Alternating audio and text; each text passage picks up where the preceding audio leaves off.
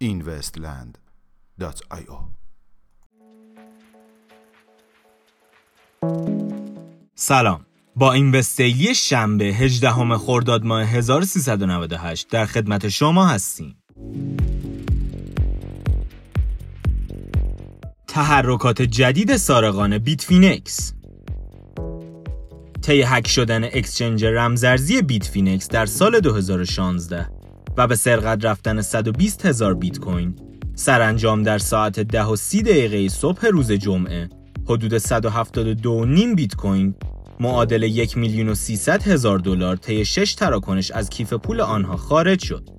این exchange در پی رویداد روز قبل اعلام نمود که Bitfinex هیچ دستی در سرقت و جابجایی بیت کوین ها نداشته و همچنان به دنبال هکرها و بازگشت 60 میلیون دلار سرمایه دزدیده شده می باشد.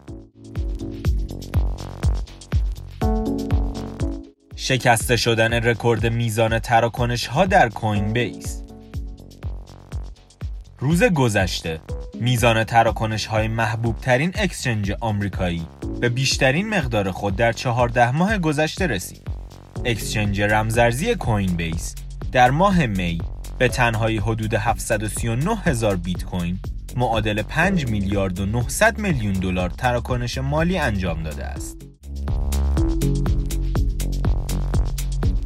فراگیری رمزرز اتریوم در بین عموم فروشگاه غیر متمرکز اوپن بازار در توییتی اعلام نمود با توجه به درخواست های متعدد کاربران نسبت به توانایی پرداخت با رمزرز اتریوم گزینه انجام تراکنش با این رمزرز را به پلتفرم خود افزودیم.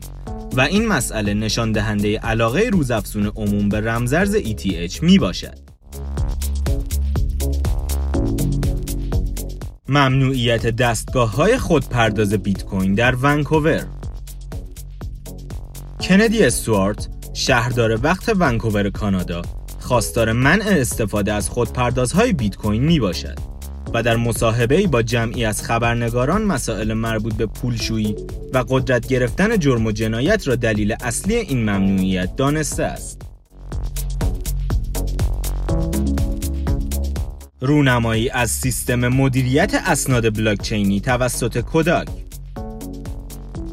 کمپانی تولید کننده دوربین های کوداک در کنفرانس روچستر از سیستم مبتنی بر بلاکچین برای ضبط و مدیریت اسناد خود رونمایی نمود.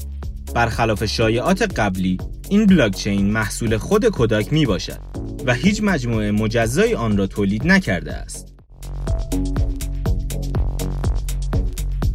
میانگین قیمت 24 ساعته بیت کوین 7995 دلار میانگین قیمت 24 ساعته اتریوم 249 دلار و 23 سنت و مارکت کپ کلی رمزارزها به حدود 255 میلیارد دلار رسید که نسبت به روز گذشته یک میلیارد دلار افزایش یافته است.